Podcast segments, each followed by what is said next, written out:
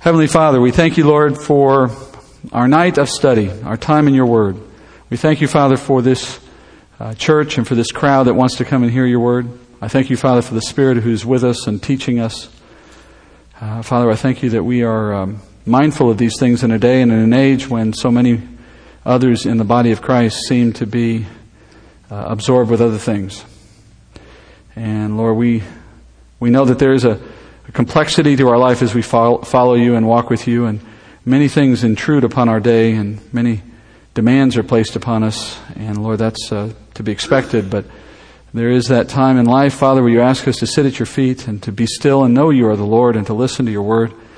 And that time comes infrequently for many of us, Father. We thank you that it comes at least weekly here and that we would stop the world around us and put our minds to what you have for us tonight, Father. Something in the word tonight will will touch us and change us and move us in a new and better direction.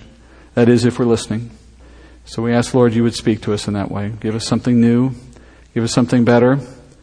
Uh, give us something that will draw us closer to you and bring us a day closer to the kingdom. We pray this in Jesus' name. Amen. Tonight, we begin what I think is the most fascinating part of the book of Ezekiel. Some would maybe argue uh, one of the most fascinating parts of the whole of the Bible, uh, certainly in the Old Testament, the visions of the kingdom temple. Now, before I go into this complex topic, I got to help us get our bearings, both in terms of where we are in the study and also some background for what we'll study in these chapters. And you can understand it simply as God fulfilling his promises to the Abrahamic covenant and the Davidic covenant. So he's telling Ezekiel, and through Ezekiel, Israel, here's how you're going to get all the things I've promised you, despite the fact that right now you're sitting in exile in Babylon. And chapters 33 through 48 tell that story. And as you notice in each case, the promises being broken down into their constituent parts a king, a land, a people of peace, and then God dwelling among his people. Those four general categories that come out of those two covenants, they're broken out into two chapters each for the most part. So 33 and 34 were the king, 35 and 36 was the land, 37 38 was the people of peace, 39 and 40 onward are the story of God dwelling among his people. Now it's in that last section, chapters 40 through 48, that we now find ourselves, part two, if you will, of that prophecy. And it's so much longer than not just the first part, but of any of the other parts, because this is where God wants us to put our emphasis. This is on God dwelling among Israel. In the earlier part, chapter 39, he showed how he was going to make himself known to the Gentile nations in the kingdom. And that's where we saw the second half of Ezekiel's war. That is when God defeats the invaders who come against the land of Israel, and then that leads to that seven year spectacle of burning and so on. It causes the nations on earth to recognize, perhaps some of them for the first time, that the true and one and only God dwells in Israel. And for some of you, you're thinking, well, wait a minute, in the kingdom, wouldn't that have already been settled? Now, the answer is no. Remember, there's unbelievers in the kingdom. There is disobedience in the kingdom. Christ is ruling over all of that. And at the very end of that thousand year reign, God makes abundantly clear that He has been there from the beginning in the temple in the land of Israel, and His presence there is shown by how He defeats the invading armies that come against Israel. He says in Ezekiel 39, verse 21, this is a summary of what we learned last week. He says, I will set my glory among the nations, and all the nations will see my judgment, which I've executed, and my hand, which I've laid upon them, speaking of the invaders. And the house of Israel will know that I am the Lord their God from that day onward. All right, so both Israel and the Gentile nations come to the end of the thousand year kingdom with an understanding that Israel's God is the only God, and he dwells in Israel. Now, beyond that display that we've studied, the Lord will also manifest himself to Israel in a particularly special manner, consistent with how he's done so in the past for them. That is, he will set up a dwelling place, a house, in which he will put his glory among his people, a temple, and it will become the center of Jewish life in the kingdom. And just as he dwelled earlier in the tabernacle in the desert, later in the temple in the promised land, he'll do it again now in this temple in the kingdom. But as is typically the case, the Lord's earlier manner is a foreshadowing, a small taste of what he plans to do in fulfilling all things in that day to come. So, in other words, while Solomon's temple was pretty impressive and Herod's temple was another thing on top of that, they pale in comparison to what will be built for the kingdom. So chapters 40 through 48 offer us virtually the only description in the Bible of the kingdom temple. There are some brief mentions of it in some of the other Old Testament prophets and in Revelation, but nothing like this. And Ezekiel begins, and I'm just going to give you a little brief overview of what you're going to see in these nine chapters. You, you can write this down if you want, or we'll come back to it as we move on, but here's the brief overview. In chapters 40 through 42, you get a physical description of the temple, of the complex itself. And then in the first half of 43, we're going to watch the Lord's glory return to dwell in that temple for the first time since the Babylonian captivity. In the second half of 43 and then onward to 46, that's where you get into the worship system. We get to hear about how they actually use the temple and all of the details of worship. And then finally, in the last two chapters, 47 and 48, you learn about some of the geographical changes in the land of Israel, some of the borders that are set up, some of the things that have to change in the land itself in order to accommodate this massive new temple and all that goes on in it. All right, so in effect, what you get in these nine chapters is God taking Ezekiel on a guided tour of the temple for the kingdom, and we're just along for the ride in this tour. The length of the section is telling you about how important it is that he considers his presence dwelling among Israel to be the height, the ultimate demonstration of his glory and his grace. And the fact that he chooses to make Israel his home will communicate how special Israel is to him. Because only Israel gets this in the kingdom. So the nation now sitting in exile, hearing what Ezekiel is telling them, this is going back now to the time of Nebuchadnezzar, as Ezekiel was writing all of this down. They hear this testimony, and it's a cause for some hope, a cause for some a reason to look forward to the future, despite where they're sitting at that time. That the Lord has not forsaken them, He's not going to destroy them, He will fulfill His promises to them. So let's begin with an introduction. I'm going to simply do this. I'm going to read the first four verses of chapter 40 in Ezekiel, then we'll go back to Genesis. And, and we'll do that because there's a fundamental question we have to answer tonight before we get into the temple proper. But I'll let Ezekiel introduce it here. Verse 1. In the 25th year of our exile, at the beginning of the year, on the 10th of the month, in the 14th year after the city was taken, on that same day, the hand of the Lord was upon me and he brought me there. In the visions of God, he brought me into the land of Israel and set me on a very high mountain. And on it, to the south, there was a structure like a city. So he brought me there, and behold, there was a man whose appearance was like the appearance of bronze, with a, a line of flax and a measuring rod in his hand, and he was standing in the gateway. The man said to me, Son of man, see with your eyes, hear with your ears, and give attention to all that I'm going to show you. For you've been brought here in order to show it to you. Declare to the house of Israel all that you see.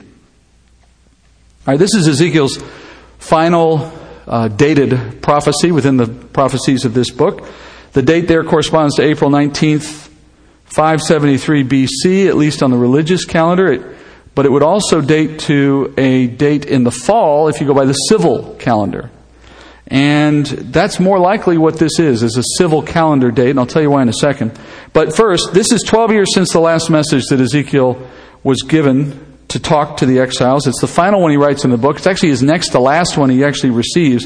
The final one he actually receives by date is the one we studied way back in chapter 29 when he was looking at the prophecies against Egypt. But he saves this one for last, puts it at the end of the book, even though it was the next to last one he received, because it's so significant, not only in the content, but in the date. The date he received it here. He says he received this on the very same day that the city of Jerusalem fell. So the day that Nebuchadnezzar broke through the walls and crushed the city for the final time, and in the process destroyed the temple, on that same day, he was getting visions of the next temple. As the first, as the second one was burning in, um, or the first one, sorry, was burning in the city of Jerusalem, he was seeing the last one in his vision. And this date is significant for a second reason. Again, if we go by the civil calendar, that is, if it, the civil calendar and the Jewish religious calendars are offset by six months. Okay? So in the religious calendar, it's April for, some, for this date. In the civil calendar, it's September. And in September, on this particular date, you have the Day of Atonement. So the Day of Atonement is on this very same day, and that would make this vision much more fitting. That is, the old temple's destruction and the vision of the new temple occurring on the same day that is appointed for the cleansing of Israel's sin. And it seems to be highly symbolic. That would make it fitting. And then next, notice the vision he receives is centered on a very high mountain. It starts with a very high mountain. Now, Israel has plenty of mountains, including some that are very high, but this high mountain is something very different than anything today. And according to Isaiah, who speaks about the same thing, he says it's the highest mountain on earth in the time of the temple. He says in Isaiah, uh, I'm sorry, Isaiah 2 2, he says, Now it will come about that in the last days, the mountain of the house of the Lord will be established as the chief of the mountains. It will be raised above the hills and all the nations will stream to it, and many peoples will come and say, Come, let us go up to the mountain of the Lord, to the house of the God of Jacob, that he may teach us concerning his ways, and that we may walk in his paths, for the law will go forth from Zion, and the word of the Lord from Jerusalem. So that phrase, the chief of the mountains, it means the highest mountain. So, as, now, that doesn't mean necessarily it's as high as, say, Mount Everest is today. That's not the necessity, because all the mountains of the, of the earth will have been made low in the time of tribulation. So we don't know exactly how high the new mountains will be, but whatever they are, this is the biggest. And you can already see then that the kingdom temple and the surrounding area is going to be dramatically different from what we know today. This is not a recreation of something we've seen. This is an all new thing. A tall mountain, yet so tall and broad that it can hold a temple far larger than any that have ever existed before. Ezekiel says on the south end of this top of the mountain, you find this structure. And the structure is as large as a city. And the temple itself, which we'll see in coming chapters, is in fact quite large. In verse 3, Ezekiel says, The Lord brings him to that city, and in that city he meets a man. The man is going to be the tour guide. So, uh, for those of you who go to Israel with me, this is pretty much the same way it's going to work. You're going to meet me at the gate, and we're going to go in, and we're going to see things. Uh, after I've spent a week ahead of time in Israel, I will be bronze also. But in this case, it doesn't refer to tan. It refers to uh, strength in the glowing fire of glory. That is a common picture of, of, a, of uh, an angelic or divine messenger. And in fact, this, this description is so brief, we really can't know for sure who we're looking at, although it does share some similarity to what Daniel sees in chapter 10. Uh, in his account, and I remember Daniel's a, a contemporary of Ezekiel, they wrote at the same time, so it could be the same personage that Daniel reports. In any case, this man holds a line of flax cord, just a string, if you will, and a measuring rod. They are the measuring tapes of Ezekiel's day. The cord is for longer distances, the staff or the rod is for shorter distances. So obviously this tour is going to require that he take measurements along the way. That's why he has to pay such close attention because it's important for the readers to understand the details of what he's seeing, the size, the dimensions. And as you can see, the distances that we'll, we'll see measured later will give you a whole new appreciation for how big the place is.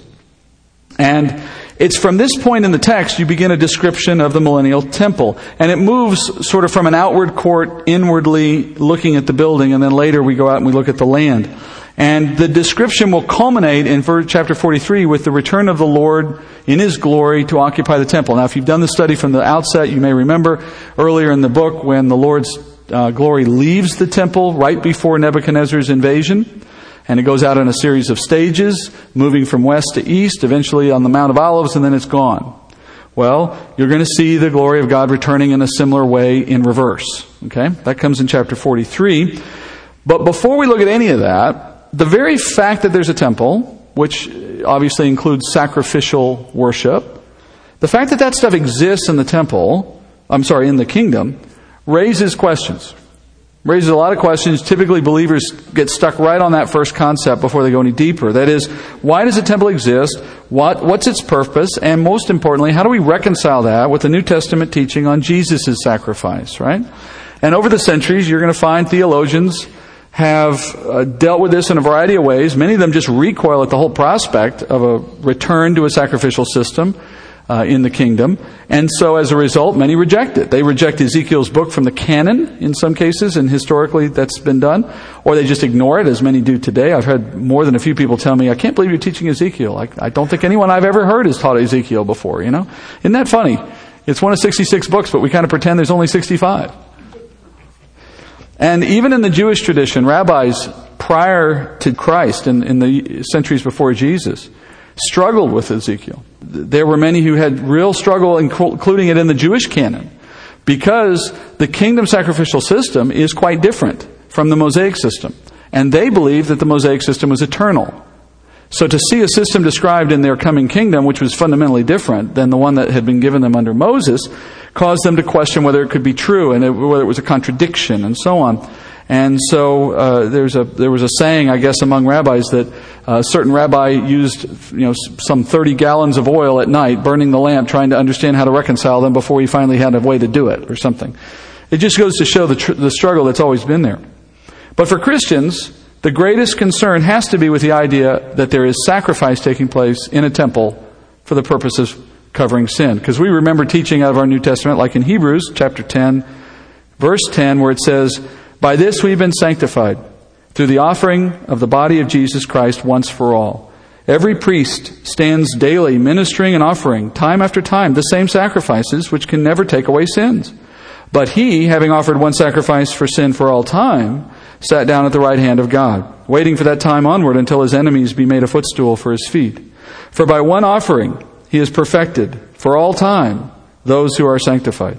And the Holy Spirit also testifies to us, for after saying, This is the covenant I will make with them, after those days, says the Lord, I will put my law upon their heart, and on their mind I will write them. He then says, And their sins and their lawless deeds I will remember no more. Now, where there is forgiveness of these things, there is no longer any offering for sin.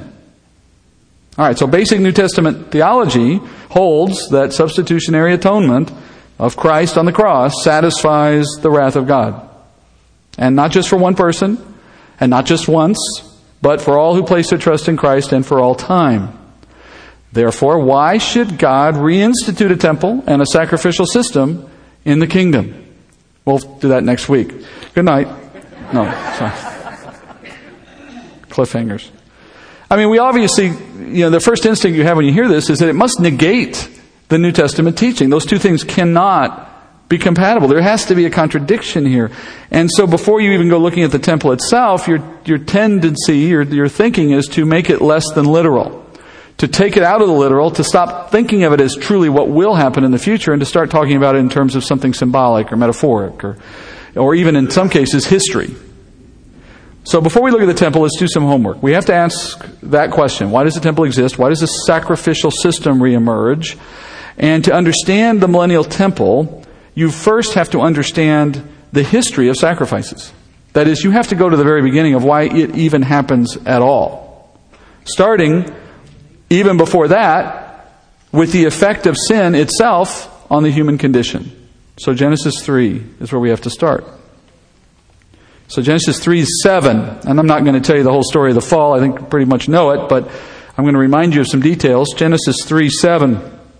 After the sin of man and woman, we hear this. Then the eyes of both of them were opened, and they knew that they were naked, and they sewed fig leaves together and made themselves loin coverings. So Adam and woman, at that stage of history, were alone on earth, enjoying the garden without sin, without need for clothing. And then they disobeyed the word, sin entered their hearts. At that point, remember, they were married, they were comfortable together without clothes, and then suddenly that changed. As soon as they sinned, they sought to cover themselves physically. All right? Who were they hiding themselves from? Who else could see them? No. Just each other. Just each other. You see in that effect, we'll get back to the Lord in a minute, that's a different issue. They're hiding themselves physically from each other, the only two human beings on earth. So, what you see in that moment is that as sin entered into the human heart, it resulted in an immediate loss of fellowship between two people, between God's people. Sin fundamentally changed the couple's relationship with one another. Where before they were innocent and they were perfect in fellowship, now they were suspicious of one another. Now they had something to conceal. Now they had something to hide from one another. Anyone who's ever been married for even a day knows exactly what I'm talking about. Even the best marriage in the world, there's moments in which you feel some desire to conceal or hide or to, because of shame or because of regret or because you don't want to offend the other person. There's this, you don't, you do not have perfect fellowship even with a married spouse from 40 years. Sin is a constant interruption in fellowship between two human beings. No longer could they be fully known nor fully know one another. Because of what sin had done in the human heart. Instantly, it changed them. Secret thoughts, sinful desires, shameful things entering into their minds. And as a result, they recoil from one another and they seek cover. But as serious as the physical effects of sin are in that respect, the spiritual effects are even greater. Look at the very next verse. They hear the sound, it says, they heard the sound of the Lord God walking in the garden in the cool of the day, and the man and his wife hid themselves from the presence of the Lord God among the trees of the garden. So with each other, they cover themselves in a limited sense. As God enters, they, they hide their entire person from God. Spiritually, the couple also, now because of sin, suddenly perceived a vulnerability before God because their sin had exposed them to God's wrath. This is subconscious, it's innate, it's part of the spiritual nature of humanity. It's not something that's reasoned, it's something that's felt. And their spirit within them sensed the vulnerability, and as a result, they lost opportunity with fellowship, for fellowship with God as well. So, where before they once knew God intimately, now they could not even be in His presence. And God, for His part, could no longer dwell among man openly because their sin demanded His judgment. So not only must man hide from God, but God must shield himself from man, which is why God made noise as he entered the garden. It was in God's providence. He knew that man had sinned. He knew that if he had come upon man in his person, he would have had to have judged man and man would have been uh, receiving his wrath. So he makes noise as a warning that causes man to hide so that he could enter into the garden without judging man. So the effects of sin on the human condition are two sides of the same coin. Spiritually, Sin separates us from God by making us his enemy because we are opposed to his holiness. And we are an affront to his justice. Physically, sin separates us from one another by making us enemies of each other because of our selfish hearts. So, sin has made us spiritual enemies of God and physical enemies of each other. Now, we can certainly overcome that to a degree. We can be cordial. We can be nice to one another. We can show a degree of familial love. And in our best cases, we might even show some agape love. But it's only a measured kind of retreat from our sin. It's not a complete retreat, and it never deals with the fundamental problem of sin in our heart. All right? Now, throughout history, what God has done in response to this has been consistent. He's offered a provision that corrects for both problems that we outlined here the spiritual deficit and the physical deficit, the spiritual uh, uh, problem and the physical problem. First, he corrects for the spiritual separation by offering a spiritual covering, which we receive by faith. That comes in the text of Genesis 3 at about verse 15, where he makes his promise that is often called the proto evangelium, the first gospel. Verse 15, he says, And I will put enmity between you and the woman and between your seed and her seed, he will bruise you on the head, you will bruise him on the heel. That's the hymn there. The hymns are Jesus and, and the devil, but what he's saying is, promised, he's promising that through Adam and woman, particularly the seed of a woman, he would bring a solution that would rectify the enemy's deception. And that seed, we know from New Testament theology, is Christ. That he would come the enemy would bruise him on the heel, that is, he would inflict a degree of injury, which puts Christ on the cross. But Christ in the end would bruise him on the head. That is, he would inflict a fatal wound on Satan in the end. And this is a somewhat veiled way of saying that God will rectify what has just happened in the garden through a Savior, through a provision, who will correct through a, we now know through his perfect life and sacrificial death, he will correct for this problem. Now that covering is considered spiritual in nature because it depends on faith, and here's why. The sacrifice was not made in Adam's day. As Adam stood there with woman having just sinned, God promises to make a provision for them, but the provision itself will not happen for a long time. How does Adam receive the benefits of it before it happens? He will be dead long before it comes to pass. And if he's dead before it comes to pass, how can he gain the benefits of it? Because it is appointed to man to die once and then comes judgment. Well, God made a system by which you can uh, obtain the benefits of that once for all covering without waiting for it to happen, or for that matter, even if it's happened before you were born, by putting faith in the promise of it. By putting faith in the promise of it, God credits you with the righteousness of it even before it happened, or in our case, after it's already happened. So, This is a spiritual covering because it's not literally happening in the moment. It's being attributed, it's being credited spiritually. And Adam, because he believed in God's promise to bring a seed through the woman, he was credited with righteousness on the basis of that faith. Now, how do I know that Adam had faith in God's promise in chapter 3:15? You see that in verse 20. In verse 20, he calls his wife by a new name. Eve, the mother of the living. Previously, what was the woman's name? Woman. The woman was called woman, meaning she is of man. But now, having heard God's promise, he renames his wife. He changes her name from woman to Eve, which means mother of the living. That change in name is evidence of his faith in God's promise to bring life through his woman, through the seed of woman. God said, I'm going to, he just said, I'm going to do this through Eve, through, through woman. And he says, hallelujah, you're no longer going to be woman, you're now Eve. You're going to be the mother of living because God says you're going to solve this problem through your seed. All right? Later, when God brought his promised Messiah into the world on a certain day to make that once for all sacrifice for sin, then that became the focal point of all history. That's the moment in which God made the spiritual covering real for all who had put their trust in it either before it happened or for us after it happened. All right? So an Old Testament saint like Adam looked forward to that day, while the New Testament saints today look backward to that moment.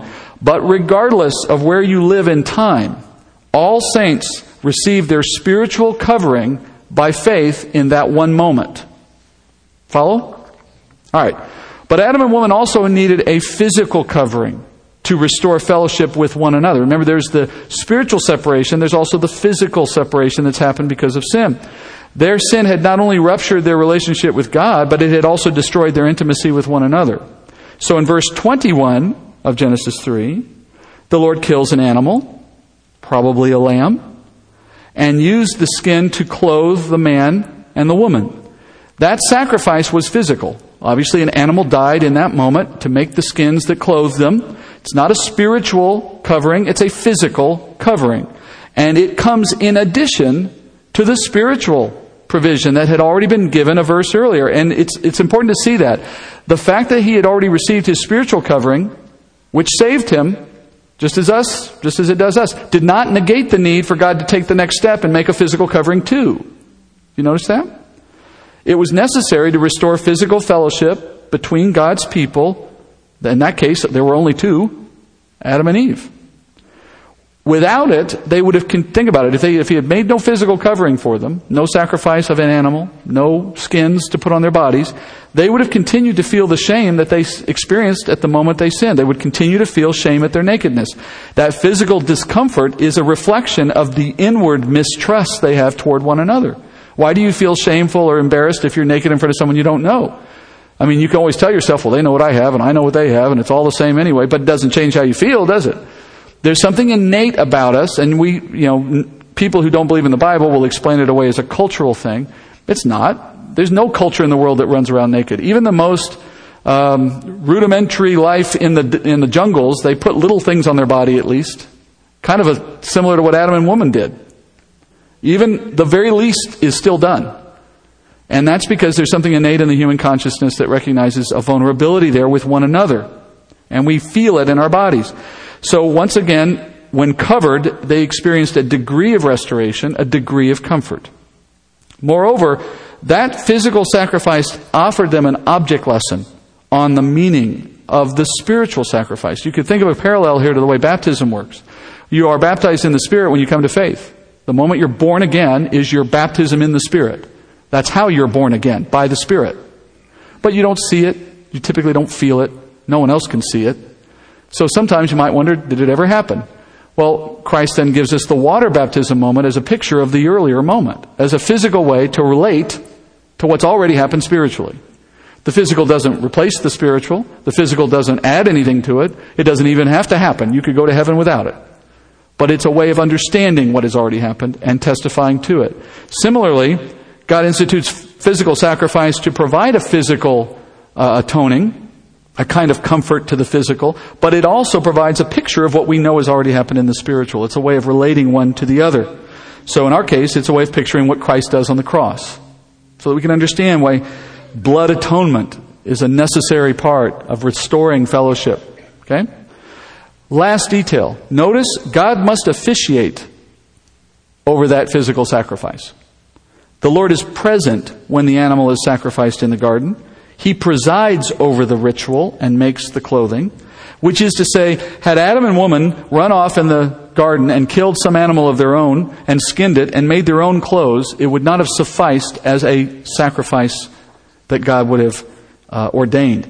If it is to be of value to us in the physical realm as a way of restoring fellowship, God must ordain and sanctify the sacrifice accordingly. All right? So, and I'll show you more of that in a minute. So let's just review what you've learned so far. Sin makes necessary a spiritual covering to restore our fellowship with God and a physical covering to restore our relationship with one another. Spiritual covering comes from a spiritual sacrifice, which is our faith in the promised provision of Christ. And physical covering comes by a physical sacrifice ordained in the presence of God. And it restores fellowship between the children of God while teaching us about Christ, about spiritual things. Last thing, notice the order of those events. What comes first? First came the spiritual covering of faith in verse 20. Then came the physical covering of the animal in verse 21 of Genesis. And it will always be that way. Without faith, it is impossible to please God. You cannot reverse these.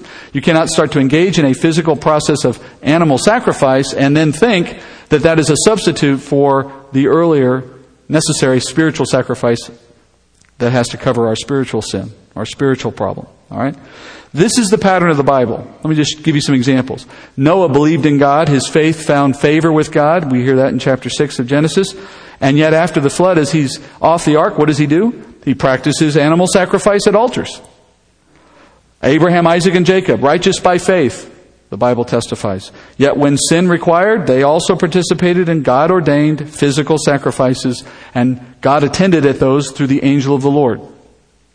Then, when Israel became a nation under Moses' leadership, the Lord codified the physical sacrifices in a more formal way under a law. But faith remained the spiritual covering of God's people. But in addition to that, the Lord instituted strict regular patterns for physical sacrifice. David sacrificed. Solomon sacrificed. Daniel sacrificed. Men of faith still sacrificed under that system.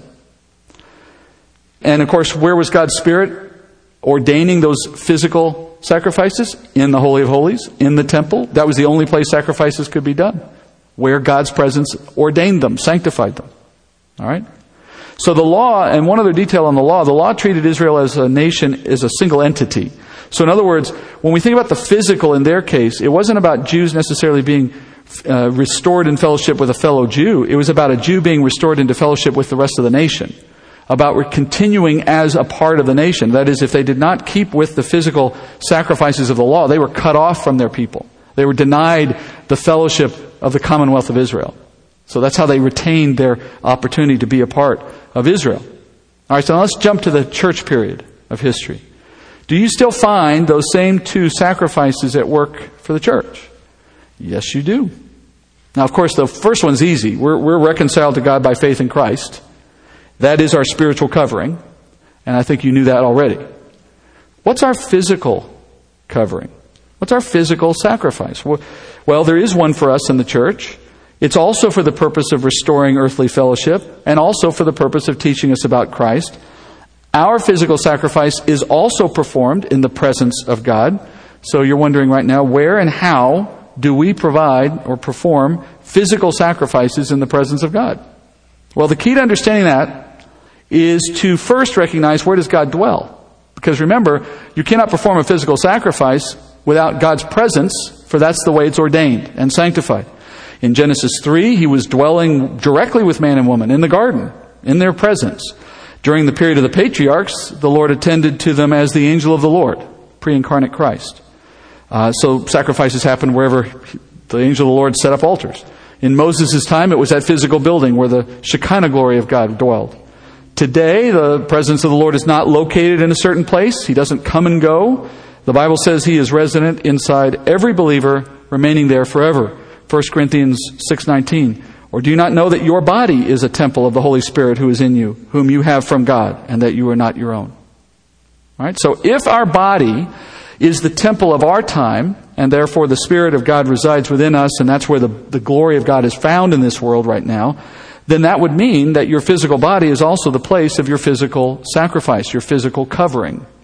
Your body is the place where God presides over your physical sacrifices. And here's how Paul describes them in chapter 12 of Romans, verse 1. He says, I urge you, brethren, by the mercies of God, to present your bodies a living and holy sacrifice acceptable to God, which is your spiritual service of worship. And do not be conformed to this world, but be transformed by the renewing of your mind, so that you may prove what the will of God is, that which is good and acceptable and perfect. So, Paul says you present your body as a living sacrifice to God in this age, in His presence, that is, in the fact that He rules within us, and that is your spiritual service of worship. So, to make a comparison, just as the Israelites brought animals to God in a physical temple and made sacrifices for their physical covering, you're doing something very similar.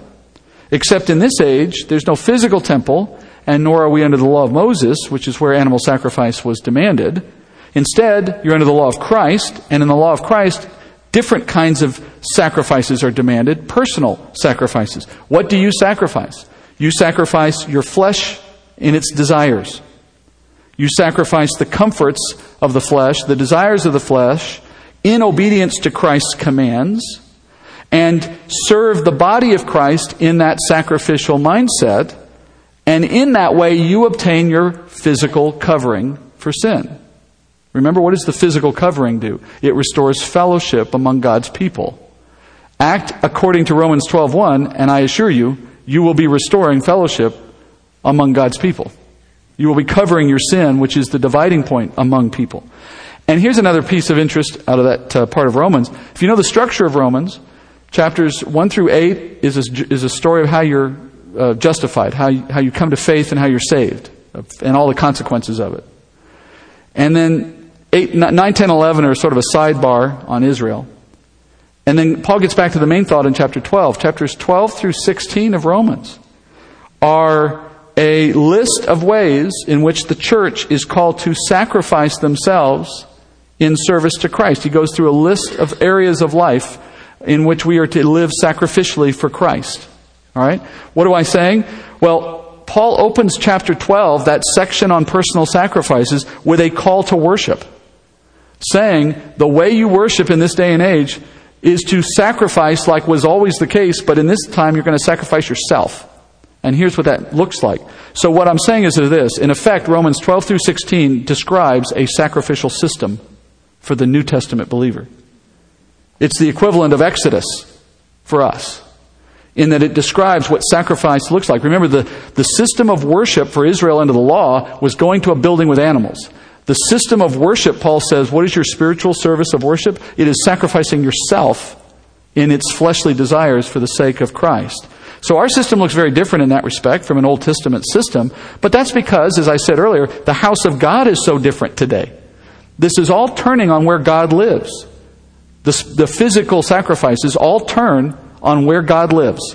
When he lived uh, in the garden, it was in the garden. When he lived as, a, as the angel of the Lord in the pillar of cloud and fire, it, it happened in the desert on a rock altar. When he lives in a house, it happens in the house. And when he lives in your body, it happens in your body. So the sacrifices we make today, in that sense, are accomplishing the same purposes as those that were made in past times. They just have a very different character to them. So as you and I sin against one another, the Bible calls us to make sacrifices in God's presence, which is a way of saying, in the Spirit, let the Spirit guide that activity, in the Spirit as opposed to in the flesh. And in doing so, we atone and restore fellowship with one another. By no means does this save us. It has no bearing on our relationship to God. That's by faith and that's by a different sacrifice. This has to do with our physical covering in restoring fellowship with one another. So, in the past, you had to travel to a certain building, you had to take the life of an animal that you valued and was worth a significant amount of money, and you had to make a sacrifice of your time and effort and money through that process to restore fellowship. What did it do? Well, a couple of things. It reminded the Jew of that day that there's a cost of sin and they didn't like to pay that price. And it gave them an incentive not to repeat that mistake in the future because they want to have to go through that whole process again and give up another cow or another sheep or whatever else was required. All right? It was an incentive to stop sinning against your neighbor. You won't have the need to do this anymore. As 1 Samuel says, right? I desire obedience rather than sacrifice. All right? What are we to do? In our world today, we have the same thing. We are called to sacrifice our fleshly desires, and I assure you, having to say you're sorry and repent and change is a hard thing to do. It's better not to sin in the first place. It'll cause you to have less division in fellowship as it covers you. All right? So, by our sacrifice of pride and self interest for the sake of the love of others, we restore fellowship within the body. That's, by the way, why you're called a priest. That's why we're all priests in the New Testament age, because we all have the Spirit of God dwelling in us. Therefore, we are all qualified to officiate over sacrifices before the altar. We are the altar. Therefore, we are capable of sacrificing. Therefore, we are all priests by definition. Those physical sacrifices are how you worship God. And they are not contradictory to your spiritual dependence on Christ. Do you see that? You're no less dependent on spiritually, your spiritual sacrifice to Christ. It's, no, it's not contradictory to New Testament theology to say that you still have obligations to make physical sacrifices as a way of restoring fellowship in, in an age of sin. It's always been that way. It continues to be that way. And Paul says it this way in Philippians 2 3. He says, Do nothing from selfishness or empty conceit, but with humility of mind regard one another as more important than yourselves. Do not merely look out for your own personal interests, but also for the interests of others. Have this attitude in yourself, which was also in Christ Jesus, who, although he existed in the form of God, did not regard equality with God a thing to be grasped, but emptied himself, taking the form of a bondservant and being made in the likeness of men. Being found in appearance as a man, he humbled himself by becoming obedient to the point of death, even death on a cross. So when you depend on Christ's sacrifice for your spiritual covering, while at the same time performing physical sacrifices for the sake of restoring fellowship with others, you're not just doing what the Bible says, you're actually modeling what Christ did, or you're following what Christ did. He had no sin of his own, but he made himself a physical sacrifice to serve the interests of the body of Christ. We have been declared righteous by faith in Christ, so we also make physical sacrifices to establish fellowship within the body of Christ. Right? We do that even though you believe in Christ for your salvation. So as long as sin exists, the Bible will always require both that there be a spiritual sacrifice and a physical sacrifice. So let's jump to the kingdom for a moment. Let's remember what we already know about life in the kingdom. From what we've learned in earlier lessons, we know sin will continue to exist within the kingdom world. Now, again, for you, for any in here who may have just dropped in on the study and don't know what I'm talking about, uh, the saints who've been resurrected prior to the kingdom, that would mean Old Testament saints, church saints, that's us, tribulation saints, all of those will come into the kingdom in a glorified body. So we will have been resurrected already. We will not possess sin. And therefore, us, there is no sacrifice going on. We will not participate in the sacrificial system. We have no sin to cover, physical or otherwise. But the natural believers who walk into the kingdom out of the tribulation, they believe and that's why they come in, but as natural men and women, they can marry and have children, and their children come out of the womb just as if children have always come out of the womb, unbelieving. And as a result, they reproduce and fill the world again, repopulate the world again with sinful humanity. Some of whom come to faith, others who do not. But in general, they're all still sinful. They still have the, the nature of Adam. And since sin still exists in the kingdom, the need for covering will still exist in the kingdom, both spiritual and physical. So once again, faith in the once and for all sacrifice of Christ on the cross will be the spiritual covering of those in the kingdom. Just as an Old Testament saint's faith looked forward to a future day in that age where that provision would be made in Christ, and we look back to that day when it was already made, the saints of the kingdom will be looking that much further back to when Christ died in our age before their age. But it's still the same process. A faith in a moment that took place to cover them spiritually. For the same reason, though, physical covering for sin will also be required. And now the question comes back to what we've said a moment ago where will God dwell in the kingdom? As he moves now to dwelling in a building again, then that necessitates the reemergence of physical sacrifices done in his presence so that they may be ordained once again, which means they have to be done at the building. Right? So the nature of the kingdom sacrifice reverts back to the Old Testament style of sacrifice because God's dwelling place reverts back to the Old Testament style of dwelling in a building. God has always reserved a physical temple for his people, Israel, and only for Israel. Now, eh, when Israel was established as a nation, that's when the Lord first established this, this idea of I'm going to be in a building and I'm going to be in your presence in a building. That was when Israel was still in the desert. Eventually, it made its way to a temple, a, a, a structure that was physical and permanent. But the Lord has never set that up among any other people group, only among Israel. Now, when you get to the church age, Israel is a, a nation under judgment, scattered among the world, among the other nations. And until the return of Christ, that is, until the age of the Gentiles is complete, the Bible says that that will remain the case for Israel. They remain under judgment. And so, for this period of time, until the second coming, Israel is not seeing their Lord tabernacling among them. He has removed his presence from them, starting with what we learned earlier in this book, back in the time of the Babylonian captivity. He left the temple, he's never been back. Okay? Now he's taken the temple down. Now they don't even, you know, up, up until recently, they didn't even have access to their Temple Mount or to the, the city at all. So the Lord is not tabernacling with Israel at this time. Where is he tabernacling? He is tabernacling with a people who are not his people, as he says in the Bible. That is the Gentile church. He moved out of a stone building and into the hearts of his people in, in this time and age. But here's the challenge for God. If he's going to tabernacle with a nation that is not his nation, which one is he going to pick? Because there isn't just one Gentile nation. Unlike Israel being one, Gentiles are, by definition, everything else. He can't just pick one. They're all over the world. So God comes up with this elegant solution. He indwells every individual Gentile so that in effect He's dwelling in every Gentile nation simultaneously, wherever it is. Right?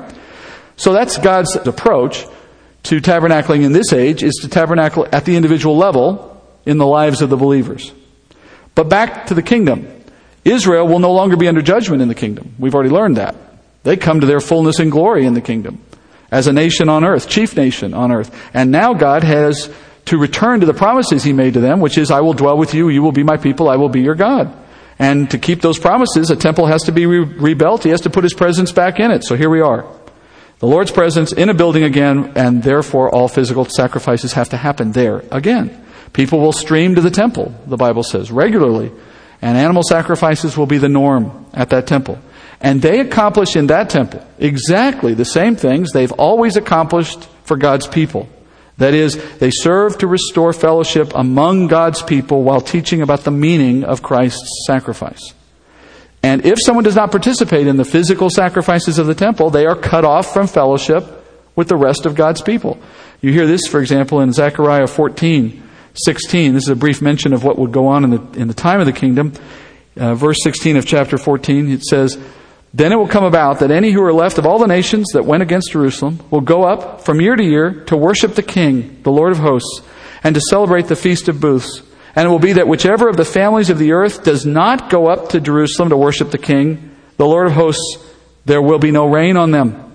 If the family of Egypt does not go up or enter, there, then no rain will fall on them. It will be the plague with which the Lord smites the nations who do not go up to celebrate the Feast of Booths. This will be the punishment of Egypt and the punishment of all the nations who do not go up to celebrate the Feast of Booths.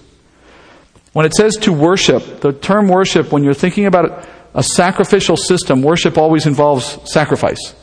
We don't have a sacrificial system of that sort now, so when we think of worship, it doesn't include that. We worship in spirit and in truth. In their day, and as it was in Israel's day, to worship meant to go to the temple and engage in temple practices. So when he says everyone has to go up and worship, he's talking about this practice of animal sacrifice in conjunction with the Feast of Booths in this case. So, one final note. Sacrifices are covering for sin, so this system is only used for those who have sin.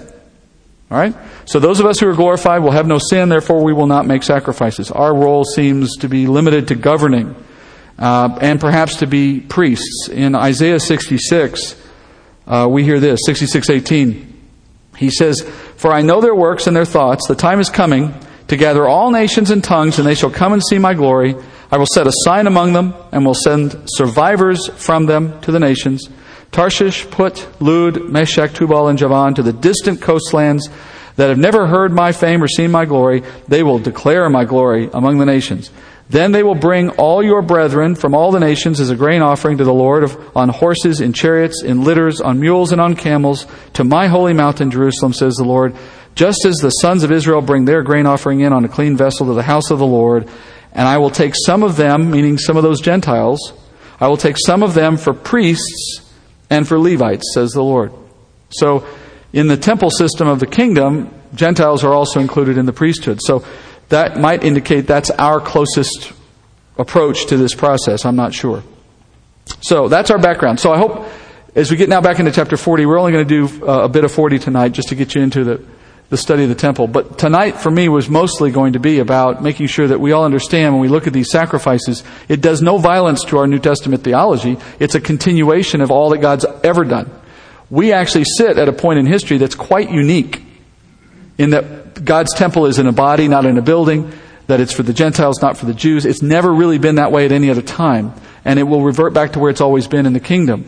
So it's truly a unique period of history. The challenge then for us is you cannot judge God's plan or pattern very well when you do so from the perspective of a unique moment. Follow me? If the pattern is you know, A, B, C, D, and then X, Y, Z, and we're seven in the middle of it, you can't judge God's pattern by what you see in your little piece of a larger puzzle because the puzzle's so different on either side of you. You really have to step back and look at it historically and realize, oh, we're the exception, not the other way around. At the same time, you realize that the sacrifices that God made for us spiritually have never been any different. And nothing in the physical changes that. All right. Let's go back to Ezekiel 40 for a brief time. We have about five minutes, and all I want to do is give you a taste of what we're going to be doing. As a warning, I guess, in the weeks to come, at least the next couple, when we go through the next several chapters, it's a lot of cubits and, and walls and, and cubits. And the challenge there is you just, your mind's going to kind of go mushy. So your goal, your goal here is not to understand the um, architecture. Uh, let's go into chapter 40. Just look at verse 5 for a second. He says, And behold, there was a wall on the outside of the temple, all around, and in the man's hand was a measuring rod of six cubits, each of which was a cubit and a handbreadth. So he measured the thickness of the wall, one rod, and the height, one rod. So start with the outside of a building, along a, a wall that runs in four sides around a structure. And that outer wall in this case is being measured, and to just sort of do the translation for you from cubits and hand breadths and all the rest, uh, the wall is 10 feet high, 10 feet thick. And it runs as a square more or less around the courtyard uh, of this temple. The outer wall has gates, of course, because otherwise you couldn't get in. And now we get to hear the description of the first of these gates, the east gate, and it goes from starts in verse six. I'm going to just we'll just do the gates tonight, and then we'll finish. It says in verse six. Then he went to the gate which faced east, went up its steps, and measured the threshold of the gate, one rod in width, and the other threshold was one rod in width. The guard room was one rod long and one rod wide, and there were five cubits between the guard rooms. And the threshold of the gate by the porch of the gate facing inward was one rod. Then he measured the porch of the gate facing inward, one rod. He measured the porch of the gate, eight cubits, and its side pillars, two cubits, and the porch of the gate was faced inward. The guard rooms of the gate toward the east numbered three on each side. The three of them had the same measurement. The side pillars also had the same measurement on each side. Then he measured the width of the gateway, ten cubits, and the length of the gate, thirteen cubits. There was a barrier wall, one cubit wide, in front of the guard rooms on each side, and the guard rooms were six cubits square on each side. He measured the gate from the roof of one guard room to the roof of the other, a width of 25 cubits from one door to the door opposite. He made the side pillars 60 cubits high. The gate extended round about to the side pillar of the courtyard. From the front of the entrance gate to the front of the inner porch of the gate was 50 cubits. There were shuttered windows looking toward the guard rooms and toward their side pillars within the gate all around, and likewise for the porches. And there were windows all around inside, and on each side pillars were palm tree ornaments. All right, this is going to be kind of what you see over the next several chapters. So we're going to move quickly as we go through this in the coming weeks. Meanwhile, let's just kind of get through the descriptions. You have a gate. They are elaborate chambers, like all gates and walls of that time, of ancient times anyway. You have this, this multi-chambered room that sits in the wall, and that's where you would protect the entrance to the city, and that's also where you would do business. In this case, the gate has guards, which would seem to indicate that uh, there was concern that there could be a problem, and even in the kingdom. And you notice the gate, the, the guard rooms are 10 by 10 in size. They're separated by five foot walls. They have a little uh, door that comes up about halfway so that whoever's standing in the guard room can look out over whatever's going on in the hallway. Uh, there's three on each side, six guards altogether. The doors of the gate that lead into this chambered gate are 100 feet high, 100 foot high doors. So the entire structure you're seeing described here is very reminiscent of Solomonic gates. The gates that were built in the times of Solomon in cities built around that period of history follow a very similar pattern, just not the same size, but in many cases very similar. When the tour group that's with me goes to the ruins of Megiddo, that's a Solomonic city, and there's gates there that are very much in this same design. So that's the first gate, that's the east gate. When you travel into the city from the east, you come in through that gate, you face the entrance to the temple door itself, the building itself. And then we hear of a passageway to a courtyard. That's in verse 17. It says, Then he brought me into the outer court, and behold, there were chambers and a pavement made for the court all around, thirty chambers facing the pavement. The pavement, that is the lower pavement, was by the side of the gates, corresponding to the length of the gates. Then he measured the width from the front of the lower gate to the front of the exterior of the inner court, a hundred cubits on the east and on the north. You'll see that as you come in that inner gate on the east, there's a span, there's a space before you reach the next wall. The wall that, that immediately surrounds the temple itself.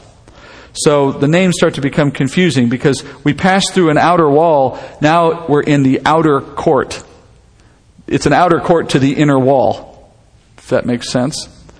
And he says on the outside edges of this courtyard, that is, it would be against the inside of the outer wall, there are 30 chambers or 30 rooms they go on three sides. They're not on the fourth side, so there's 10 per side for the three walls.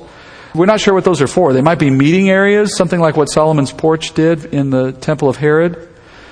But the span that we're hearing in, in terms of space here between the outer wall and the inner wall is 166 feet. It's 166 feet just to get from the gate that you walk in to the next wall on the inner side, okay?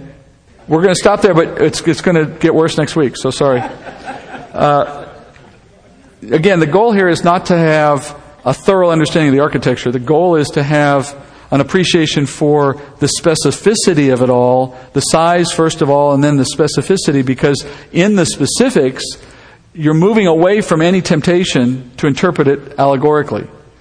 As specific as it is, it's clearly a real thing. Ezekiel's being walked around it with somebody measuring it to make sure he understands this is a real building. This is the size of it. And in that respect, you know it's true. Uh, in any event, we'll come back into it in chapter 40 next week and move onward from there. We're going to get through the rest of the gates, the walls, the inner parts of the temple, and all the rest before we look at how it operates. And uh, I think I told you last week, we move pretty quickly through the rest of the book because of the nature of what this material has for us, right? You're not going to dwell on anything for too long. All right, let's pray. Go into Q&A as we do always for any who'd like to stick around. Thank you, Father, first of all, for our spiritual covering in Christ. How pointless it would be, Father, if we were only given the option of a physical covering. It would do us no good and could never solve the, the problem that has separated us from you. And yet, Father, so many in the world seek for only that solution. Something physical, something in their own power, something of their works uh, to restore in them some sense that you are on their side. And Father, the Bible is so utterly clear that that is a hopeless endeavor. We thank you, Father, that because it was hopeless, you did it for us. And likewise, Father, we thank you for the, the physical covering that you've provided to us, uh, ordained for us through sacrifices of one kind or another, so that even as we await our glorified time in your presence, we might still see uh, a restoration of sorts in the meantime with our brothers and sisters, with those who also know you, and that we could feel as one in a community under your care.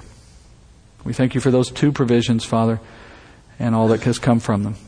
Thank you in Jesus' name. Amen.